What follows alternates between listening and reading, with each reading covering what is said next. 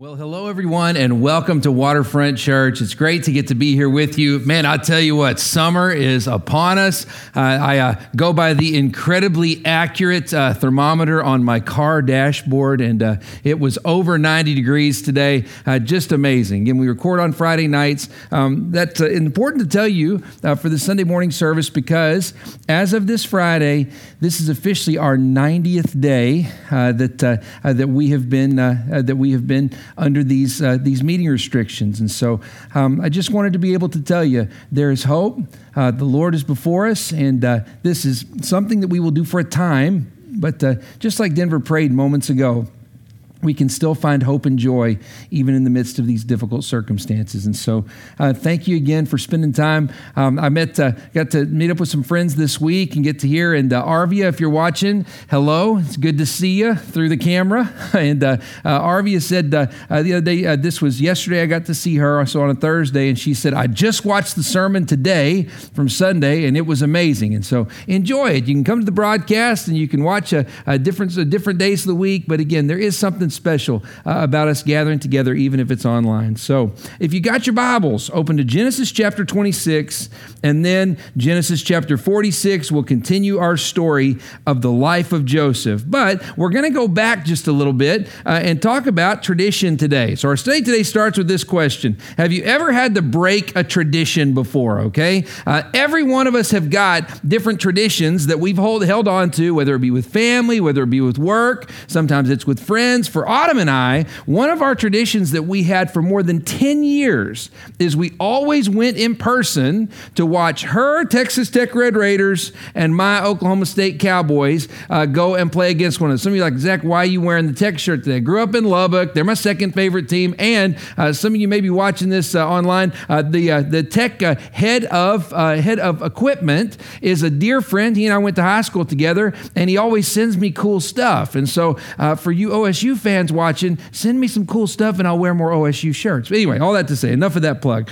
We went 10 years to the Tech OSU game every single year to watch it in person, and we just loved every second of it. But then something happened.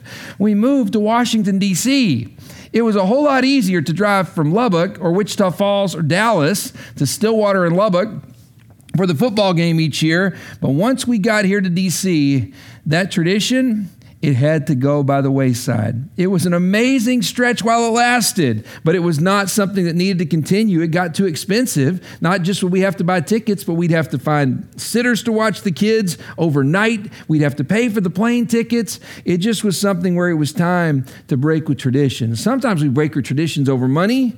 Sometimes we break with traditions because it's just a different phase of life.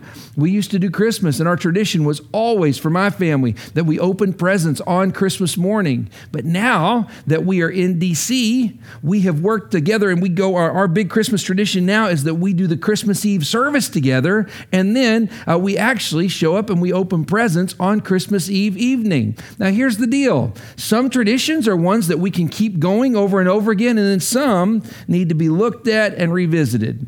It's one thing when it's a football game, it's one thing when it's Christmas traditions, it's another thing when it has to do with the way that you have lived your life and the things that you have held dear. And all of a sudden, when something changes, when your world is shaken, it changes everything. Now, listen to me.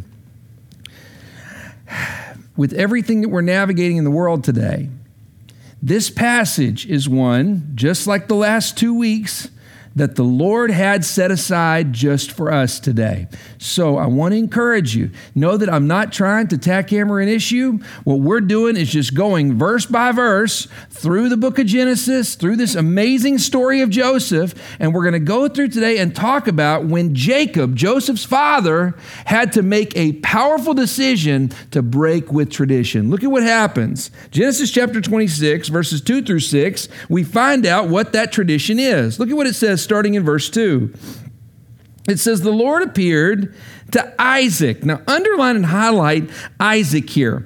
Isaac is the father of Jacob, and Jacob is the father of Joseph. Okay? So, our amazing story that we've been going through this whole time. Uh, remember, there's a famine in the land, and Jacob is now going to move to Egypt to be with his son Joseph. Uh, he's moving his whole family there, but here's the thing this is a really big decision because of the verses that we're about to read. Look at Genesis 26, and now let's look at starting in verse 2 again. So the Lord appeared to Isaac, to Jacob's father, and said, Don't go to Egypt. Underline and highlight, don't go to Egypt. Live in the land where I tell you to live. Stay in this land for a while. Underline for a while. And I will be with you and bless you. Underline, I will be with you and bless you. For to you and your descendants I will give all these lands and will confirm the oath I swore to your father Abraham. I will make your descendants as numerous as the stars in the sky, and I will give them all these lands through and through your offspring all the nations on earth will be blessed. Because Abraham obeyed me and kept my requirements and my commands, my decrees, and my laws, so Isaac stayed in Gerar. Now, stop there for just a minute. The tradition of the family of Jacob was stay in the land, and listen to this do not go to Egypt. Now, here's what's so interesting it says for a time, but for Jacob, he has been told by his father Isaac, who was told by his father Abraham, that God was going to bless them in this specific territory, in this specific area. And now, all of a sudden, in Genesis 45, all of a sudden, Joseph is alive, the son that he thought was dead, that the brothers had sold into slavery. Joseph is now the second most powerful person in all of Egypt, basically in the entire known world at this point. And all of a sudden, Joseph says, Uproot because of the famine and come be with me in Egypt. You see, what had been taught to Jacob by his father was don't leave the land. Do not go to Egypt. And you know why he said don't go to Egypt? Because he was afraid. He was afraid that his children, his descendants, would embrace the foreign gods and leave behind their belief in Yahweh. He believed that they would be corrupted by the Egyptian land and by the Egyptian people. And so, God has given him this word to stay in the land. But now, the Lord has paved the way for something beautiful and new. And he has said through Joseph, Come, move to Egypt, and I will take care of you through this time of difficulty. We sang moments ago about being shaken and that when we build our life upon Jesus, when we build our life upon Yahweh, that we will not be shaken. This is a moment where Jacob has got to be shaken. It's going against the tradition that he was supposed to stay in this location. If you're taking notes, write this down. Are you ready? In an ever changing world, we serve a never changing God. Let me say that again. In an ever changing world, we serve a never changing God. The key in this passage is that God had told Isaac to do this thing, but now God is telling Jacob to do something just a little bit different. So it begs our big million dollar question How do we proceed when the world around the world, world as we know it is shaken? How do we proceed when the world as we know it is shaken? When what we knew to be true, the traditions that we held to, all of a sudden everything shakes like the foundation beneath our feet. How is it that we are supposed to progress? This idea of being trapped in a, in a world that's shaken, I always think of like a shaken up Coke bottle. You ever had that happen before? Man, I love to drink Coca Cola. And I'm telling you, especially on a hot day like the one today, man, when you see a shaken up Coke bottle, here's what happens. I mean, you, I've got this Coke bottle, and uh, if I've ever dropped one before, it's gotten shaken up, here's what happens. You're so excited to drink it, but then once it's been dropped, you know if I twist that top, this thing could explode all over the place and make a mess, even though I desire the refreshment, I'm a little nervous to open it because it has been shaken. It's the same thing. We know as believers in Jesus Christ that God is in control, that He is the one guiding our steps. And yet, sometimes when the world is changing, is different, when the things we knew, like through this era of COVID, it seems like the future is uncertain. It's like looking at a refreshing bottle of Coke that's been dropped on the ground. You still want to drink, but you're a little nervous of what's going to happen when you turn the top of the soda. So, how do we proceed when the world around us, when the world as we know it, is shaken? Jacob is about to give us a template for that. Look at what he does Genesis 46, and now we're going to start in verse 1. Another name for Jacob, by the way, was Israel. It's kind of like his formal name, all right? So here's what it says Genesis chapter 46, verse 1. It says, So Israel, that's Jacob, set out with all that was his. Look at this. And when he reached Beersheba, he offered sacrifices to the God of his father Isaac. Now, stop right there for just a minute. This is the first time in numerous chapters that Isaac has been mentioned since his death. And right here, it's brought up for a very specific reason. Jacob is leaving the land of Canaan, and the last word from God Almighty on Canaan was, Don't leave here. Don't leave this place. You'll be blessed here. And not only that, I'm going to fulfill the uh, vision for Isaac. I'll fulfill the vision for Abraham that your descendants will be as numerous as the sand on the seashore, as the stars in the heavens. I'm going to fulfill that vision for you. And he says, Stay right here. But all of a sudden, the famines happened in the land. God is blessing Joseph in Egypt. And now he's been called to move. So here's what happens Jacob loads everybody up, but he's got to ask God for permission. So it says he stops at Beersheba. Beersheba would be the equivalent of just outside the camp. They go just a little bit, and then Jacob stops and he goes, Everybody calm down. I need to talk to God for just a minute. It says he offers the sacrifice, and then it specifically brings up Isaac because he's about to break with tradition. If he goes any further, he is going to break with tradition and he's trusting God for a new promise. Now, listen to this. How do we proceed when the world as we know it is shaken? Number one, first and foremost, we must value Scripture over tradition. Let me say it again. We must value Scripture over tradition. Now, just for the record, Scripture itself is not a tradition.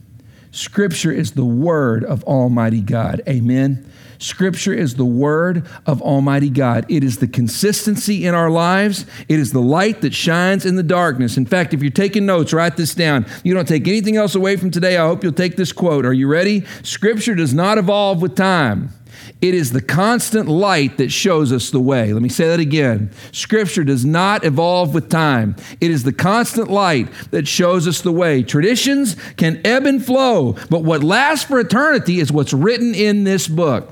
What lasts for eternity is what God has given us in His Word. How do we proceed when the world around us, the world as we know it, is shaken? We must value Scripture over tradition. There are going to be times when you have to decide, even though we went to the Tech OSU game every year, in order for us to do what God's called us to do here in DC, we have to let go of that tradition in order to cling to the truth of Scripture. Sometimes there are traditions that were well meaning that might have been good for a time in your life. But the truth of the matter is, God is calling you powerfully from that tradition to trust God and to follow Scripture in a more clear and concise way. Scripture doesn't evolve with time, it's the constant light that shows us the way. Light does not evolve, light exists and it moves. Study the speed of light sometime if you can. It's so very interesting. Light doesn't evolve, it doesn't change. Light exists and it moves. It's very, very fast. But when it touches something, it illuminates it. That's the role of Scripture. It's living and active, it's not changing with time. It simply is illuminating in our culture, in our time period, in our own individual soul. It's illuminating the truth. One of the hardest times in my life that I had to break with tradition happened when we had just moved to Washington, D.C., and my father had gotten his cancer diagnosis. I'll never forget. Guys, my dad was my best friend. I loved him so much. And then all of a sudden, he's sick. The church doesn't exist at that point. Again, we're negative two months old, all right? And I remember we got a call from Lubbock that was basically come home, work at the church that I'd worked at for five years, um, take care of my father at the end, and then help him transition in death, and then we could figure out what would happen with the church after that. And can I tell you what I did? The tradition in my life was to be there for my father, and there was nothing that I wanted more than that. But I was studying scripture that day, and I come across Luke chapter 9, verses 59 and 60. It's where Jesus is speaking, and he says to a man, Follow me. And the man says, I will follow you, but first let me go bury my father. I'd heard this passage preached numerous times, and I'd always heard it preached that either the man, uh, his father had just died and, and uh, the funeral was that day, or I'd heard it preached that the, it was actually a cultural picture, and the man said, Once my father dies in the next five to 10 years, then Jesus, I'll be free and I can follow you.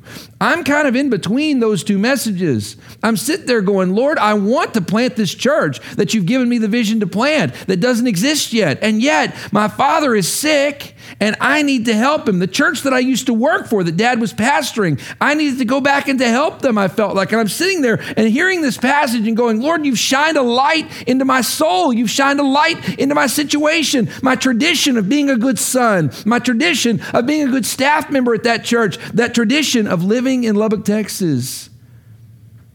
But I'm here in D.C. and all of a sudden I read it. Lord, first let me go bury my father. And Jesus looks at him and says, Let the dead bury their own dead. You go proclaim the kingdom.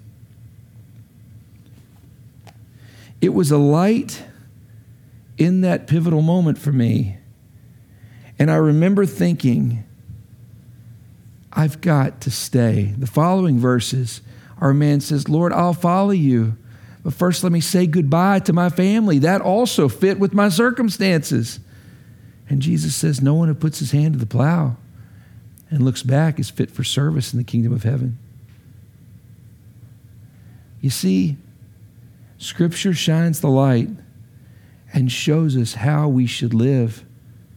Is it good to be a good son? Absolutely. Was it good to care for my community? Absolutely. But what God had called me to, Scripture had shined the light in my soul that I was to be here and that our church was to exist.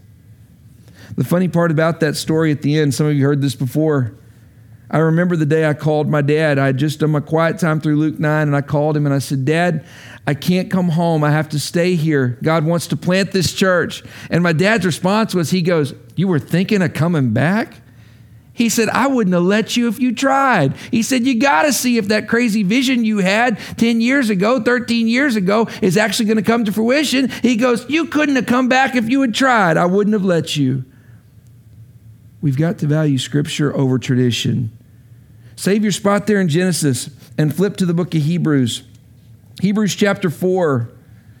And we're going to look at verses 12 and 13, some very famous verses that we have to remember when we're looking at tradition over what God's word has to say. Look at uh, Hebrews chapter, sorry, Hebrews chapter 4, verses 12 and 13, some famous verses about God's word. Here's what it says it says, For the word of God is living and active, sharper than any double edged sword. It penetrates even to dividing soul and spirit, joints and marrow. It judges the thoughts, look at this, and attitudes of the heart.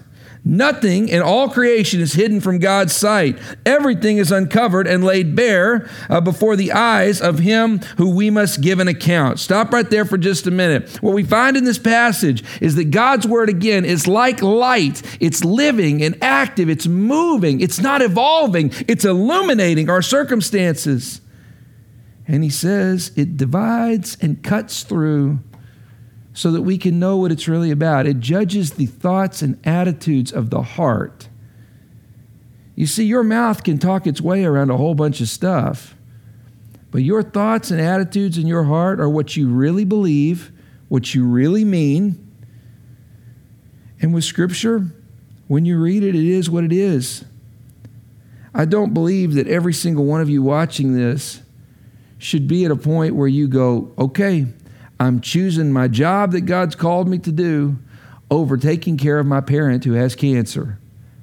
If that's what you heard, you missed it. In my specific circumstances, God revealed to me that this is what I was supposed to do. He revealed to me that I needed to put my hand to the plow and not look back. The attitude of my heart was to serve the Lord completely and wholly. Then I was able to back that up with Scripture.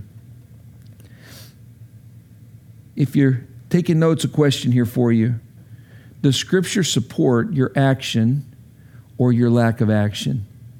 For the decisions that you're making, can you back it up in God's Word that that decision is the godly decision to make? Or are you in a circumstance where it's the opposite? You avoid Scripture like the plague because you just want to do what you stinking want to do. If that's you, you're going to miss it. When our world is shaken, the very first place we should go is to Scripture. We go to the light so that we can find our way through the darkness. Now, look at what he does next in chapter 46, verse 2 of Genesis. Flip over to Genesis 46, and now let's look at verses 2 through 4. So he offers this sacrifice to God, basically to say to him, again, the God of his father Isaac, saying, Lord, can I do this? Can I make this move? Can I move my family? Or am I going against what your word was to my father? Am I going against not a tradition here? Am I going against the word of Almighty God? And look at what it says, verse 2. And God spoke to Israel. He spoke to Jacob in a vision at night and said, Jacob, Jacob, here I am. Jacob replied, I am God, the God of your father, he said. Do not be afraid to go down to Egypt. Underline and highlight that. Do not be afraid to go down to Egypt, for I will make you into a great nation there. I will go down to Egypt with you, and I will surely bring you back again. And Joseph, his own hand will close your eyes. Stop right there for just a minute. So many cool things happening in this little passage of scripture. It starts off again with Jacob going, Lord, can I do this? Am I breaking with you or am I breaking with tradition? I'm okay with breaking with tradition, but Lord, I want to do what you've called me to do. And all of a sudden, God shows up, and I love this. He doesn't call him by his formal name, he calls him by his personal name. He goes, Jacob, Jacob. It's God's way of saying, I'm not formalizing this, I'm talking to you personally. He said, I am still macro going to fulfill the vision that I gave to Abraham, to your father Isaac, and now that I've given to you. He says, I am still going to make you into a great nation. He says, I'm still going to bless you in this land. But he said, for now, don't be afraid to go to Egypt. Don't be afraid to let things be just a little bit different. And then watch this macro, I'm going to keep that promise I made to your father and grandfather. Micro, and Joseph, Joseph himself will close your eyes when you die. Remember, up until just, I mean, days before this prayer is prayed, up until days before this moment of sacrifice, he has thought that his son Joseph, his beloved, his favorite son Joseph, that Joseph had been killed. And the Lord reaffirms him and says, Macro, the vision's still intact, even though you go to Egypt. Micro, I'm still going to bless you in the day today. And you can look forward to seeing your brother, you're seeing your son, Joseph, again. If you're taking notes, how do we proceed when the world as we know it is shaken? Number one, we value Scripture over tradition. Go to the light to illuminate the darkness. If Scripture says it, we believe it. If Scripture affirms it, then we affirm it. If Scripture says it's a sin, then we believe it's a sin. Go to Scripture. Value that over tradition because that's what lasts. It's the light, it illuminates. And then, number two, remember God has your good in mind.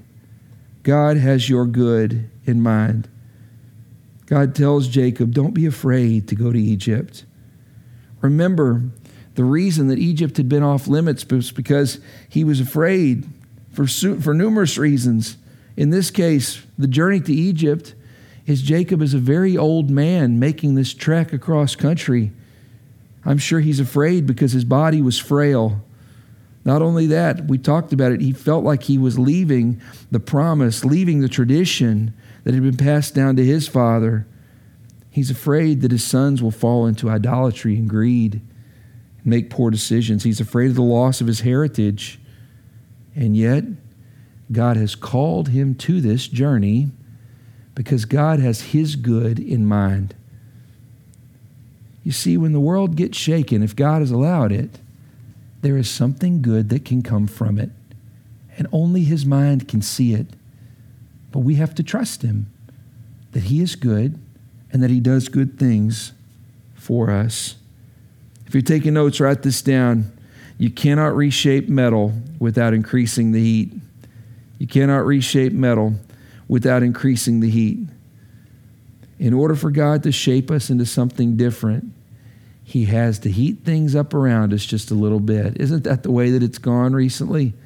For the past 90 days, He's heating things up so that he can reshape them. And God makes good things. Remember that. God makes good things. There's a famous verse, Jeremiah chapter 29, verse 11. Jeremiah chapter 29, verse 11 says this For I know the plans I have for you, declares the Lord plans to prosper you, not to harm you, plans to give you hope and a future. That might be one of the most famous verses in all of Scripture to put on greeting cards, all right? It doesn't make it any less true. God desires our good. He knows the plans He has for us. Can I tell you what I always remember in that verse? God is not winging it with your life. God is not just going, man, let's just see what happens with TJ, all right? Let's just see what happens with Casey. Let's just see what happens with Josiah. Man, I'm really interested to see how this goes. No, he knows the plans. He has laid out the path for your life. He knows the plans that he has for you, and they are good plans. Plans to prosper you, not to harm you, plans to give you hope and a future when things happen to us. It is just our way to go, Lord, why are you doing this to me? Why are you allowing me to hurt? When the truth is, the Lord says, for the metal, to be reformed into something new, it has to be heated up. I gave this example last night to a group I was talking to. When I was a kid, I was always playing outside and I would skin my knees all the time. And anytime I would come into the house with that skinned knee, I'd come in and my mom would go, Up, oh, it's going to get infected. And if she ever saw my skinned knee, my mom would come up and she'd go, It's going to get infected. I got to get the alcohol. All right. Did you ever have a parent, grandparent that always got the alcohol? I mean, that was again that rubbing alcohol, and there was a cotton ball and she get that thing and then dab it. And here's the problem: Have you ever had alcohol pulled, poured on a wound before? I mean, you can feel every ounce of that infection, every ounce of that open wound, and it stings so badly when it touches. It's just, oh, I mean, you just can't believe it, right? And I'm telling you, when you're a little kid, you look at your parent and go, "Why would you do this to me? Why would you want me in more pain? I've already skinned my knee. Why would you want me in more pain?" And it's because it's for your good. It's eliminating the infection so that you can move forward and not worry about something really awful happening to you. What starts off as a skin knee could turn into an infection that causes you to lose the whole leg. Now, again, that's an extreme circumstance. But if a wound's left unchecked long enough, you can end up with some real big problems. The sting is actually purification. From a spiritual perspective, the sting is sanctification, it's the elimination of the infection so that then things can heal properly. God has your good in mind. He didn't just want to see you hurt. If that's what He wanted, He wouldn't have sent His Son Jesus to die for us. God loved the world so much that he sent his son for us, that if anyone would believe in him, they wouldn't perish, but they would have eternal life. When God turns up the heat, when God sprays that neosporin, when God puts the rubbing alcohol to our wound, that sting is the sign that the Lord is working on us. It begs the question have you misjudged God as absent? Have you misjudged God as absent? When the truth is, He's allowing us to go through a time of sanctification so that we can again walk with Him as disciples. And now we have a last set of verses for this section today. Look at what it says. Look at Genesis 46, and now let's look at verses 5 through 7. Look at what it says here at the end. Again, the Lord has said to him, Macro, I'm going to fulfill that vision for you. And micro, Joseph's own hand will close your eyes. It's not just going to be something where I go, ah, sorry, Jacob, your life is over and uh, it's never going to be any good. He looks at him and says, This is for your good. I'm still going to fulfill the promise to your offspring, but this is also good for you individually as well. Now look at verse 5. It says, Then Jacob left Beersheba and Israel's sons took their father Jacob and their children and their wives in the carts that Pharaoh had sent to transport him they also took with them their livestock and possessions they had acquired in Canaan.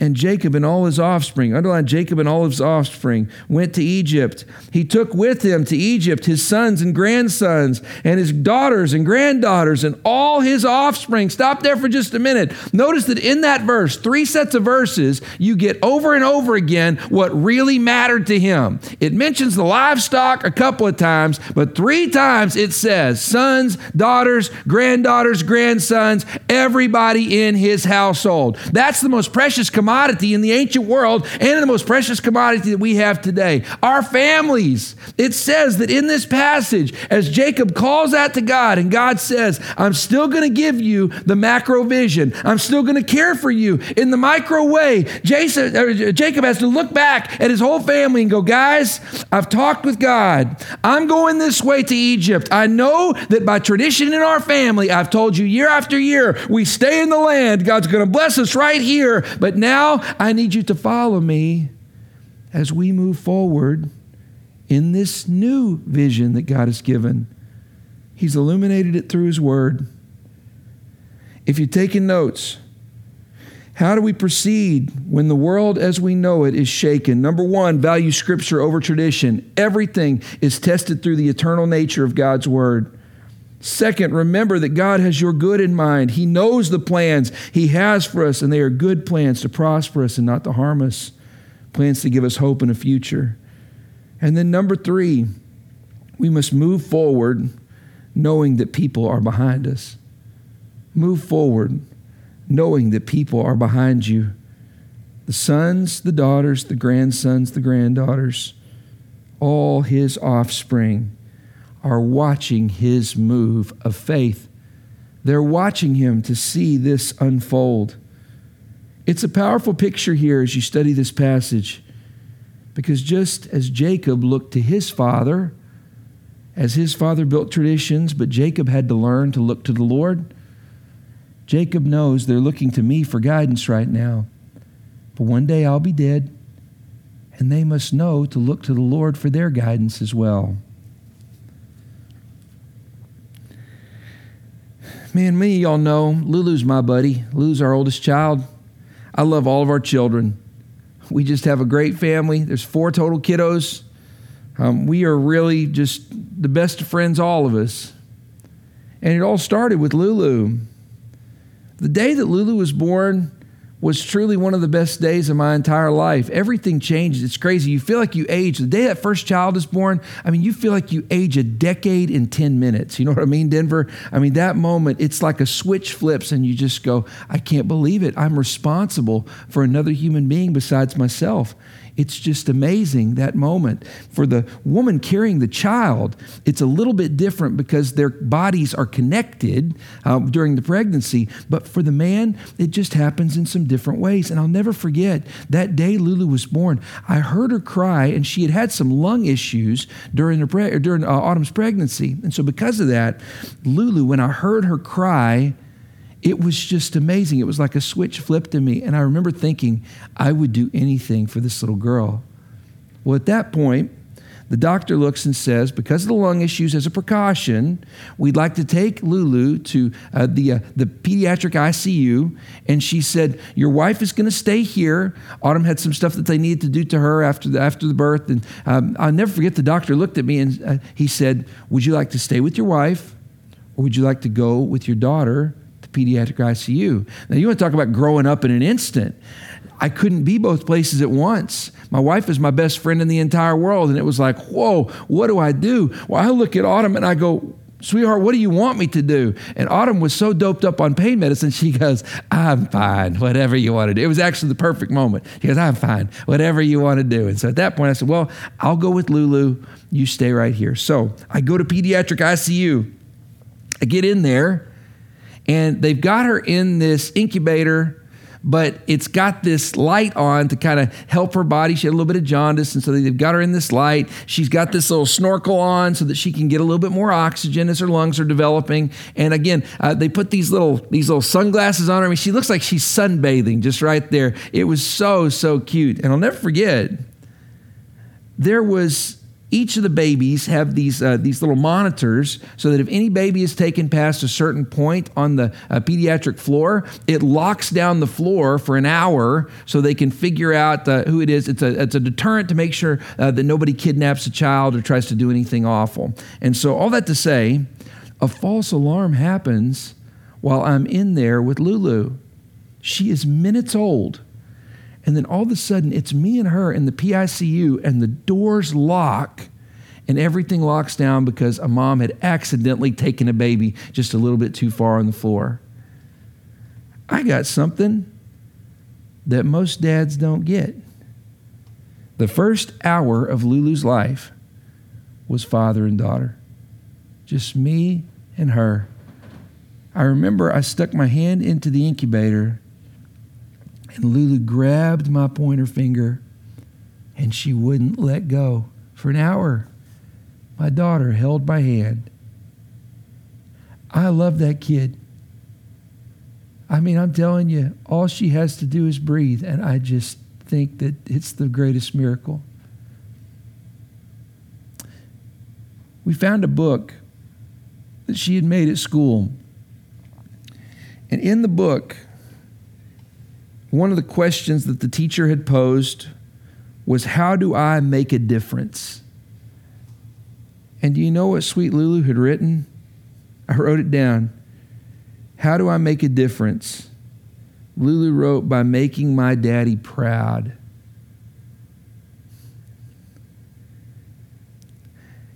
I read that, and Autumn looks at me and she goes, Oh my gosh. She goes, You two are beyond cute. She goes, That's just ridiculous.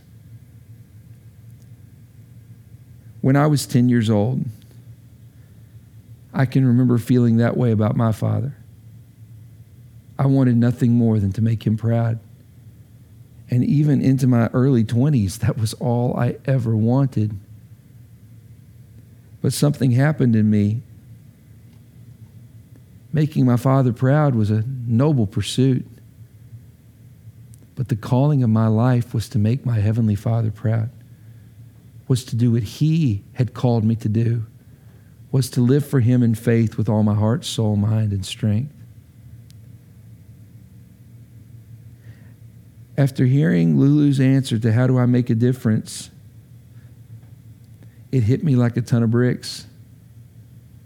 I want her answer to be to make my Heavenly Father proud. And I'm going to have to live in such a way that I model that for her that she wouldn't look at me and go, ah, My dad and pleasing him is my highest pursuit. I want her to know the God that I serve. I want her to follow him with everything she's got. And I want her to model that faith and not the behavior of a man. I think as we get older, we realize we're all frail, we're all weak, we're all sinful. And the Jesus piece is what lives into eternity. If you're taking notes, write that down. The Jesus portion of our lives is what echoes in eternity. The Jesus portion of our lives is what echoes in eternity. It begs the question are you leading people to Jesus? Are you leading people to Jesus? Or are you doing your very best to preserve tradition? Even Jacob even the man who Israel gets its name from, even Jacob had to go, there's tradition, and then there's what matters in eternity.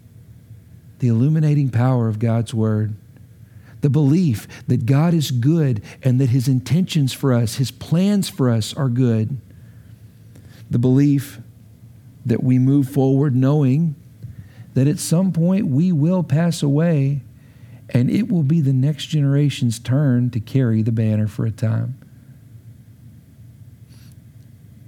The Jesus part of us lasts. Everything else, everything else burns away, just like the dross. I love you guys. Thank you for listening today. I've even, as a pastor, got things to work on through this. Don't tune out. The most important part of our service these next few moments. Let's bow our heads for prayer. With every head bowed and every eye closed, nobody looking around but just me. We call this our time of reflection. There's nothing mystical or magical about this time. It's just a chance for us to stop and to process how we're different because of the songs we've sung, the sermon we've heard, and then specifically the scripture that we've read. Is there anyone here today watching this video, again, whether it be on Sunday, on Thursday, on Friday, or even 10 years into the future from when it was recorded? Is there anyone watching this that would say, Zack, it's time that I value Scripture over tradition? It's time I trust God that I back my life up, not through what I've seen my parents live, not through what was taught to me by an organization, but that I would truly run my life through the grid of God's holy word. Again, just wherever you are, take just a minute. And if that's you and you'd say, Zack, pray for me, pray that I wouldn't follow tradition, I wouldn't follow culture, I wouldn't follow what's popular or what's democratic but that you would say, Zack, pray for me. Pray that I would run my life through the grid of God's Word and that I would do what He wants me to do. If that's you making that decision, if you just lift your hand where you are right now. Thank you. Thank you for your courage. I'm going to pray for you, but your prayer is simply this I would hold up your Bible or hold up your phone if that's what you've been reading your Bible on. Hold it up and say, Lord, I choose your way. God, I choose your way. And then the prayer I pray most often is God, I trust you. I trust you. In fact, sometimes I don't hold up God's word. When I'm alone, I'll press it to my heart like this. And I'll go, God, I trust you. Your will, not mine. Second, maybe there are some of you that would say, Zack, would you pray for me? Honestly, the world is changing so drastically around me, and I feel like everything is spiraling out of control. Remember, God is just as in control today as He has ever been since the beginning of time. God is God, He is sovereign, He is over all, in all, through all. I want to encourage you, if that's you and you'd say, Zack, pray for me, pray that I would remember that God is good and that His plans are good. If that's you, nobody looking around, if that's you and you'd say, Zack, pray for me. Pray that I would remember that God is good and his plans are good. If that's you, if you would just lift your hand. Thank you. Thank you for your courage. If that's you, I'm going to pray for you, but your simple prayer is just to pray this God, I trust you. That same prayer we prayed a moment ago God, I trust you. You are good and your plans are good. Pray that simple prayer. If you need to hold the Bible to your chest as you pray it, you totally can. But you got to mean it with your whole heart. God, I believe you are up to something good, that you didn't lead us this far to just leave us in a ditch. And then, last but not least, maybe there are some of you here that would say, Zack, would you pray for me? I do my best to follow Christ. But honestly, I need to be sure that I'm leading that generation that's behind me. I need to do my very best to pour into my children. I need to do my very best to pour into the youth in our community. I need to do my very best to lead in such a way that people who are going to be here long after I'm gone can know and remember the love of Christ, that He is the light, that His Word illuminates every aspect of this world.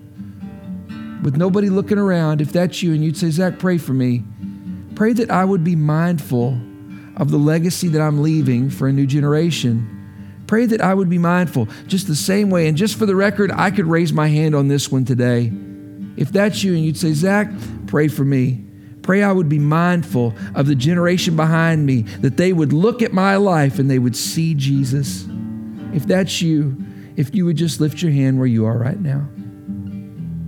Thank you. Thank you for your courage. I pray that you would remember that story of Lulu. How do you make a difference? By giving your life wholly and completely to Jesus, not by making your daddy proud. I love you guys. Thank you for listening today.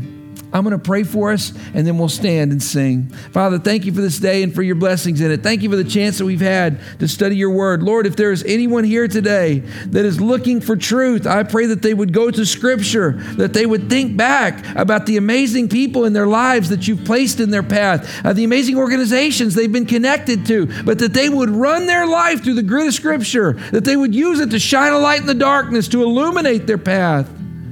And Lord, we pray that you would keep the promise that we've read in your word, that your word would be living and active, that it would cut us to the core, sharper than any double edged sword, that it would illuminate those attitudes of our heart so that we could know the truth. And Lord, for those who are here today worried about the world, worried about how everything is shaken, I pray that they would remember today that you are good, your plans are good, and that the future will be good in your hands.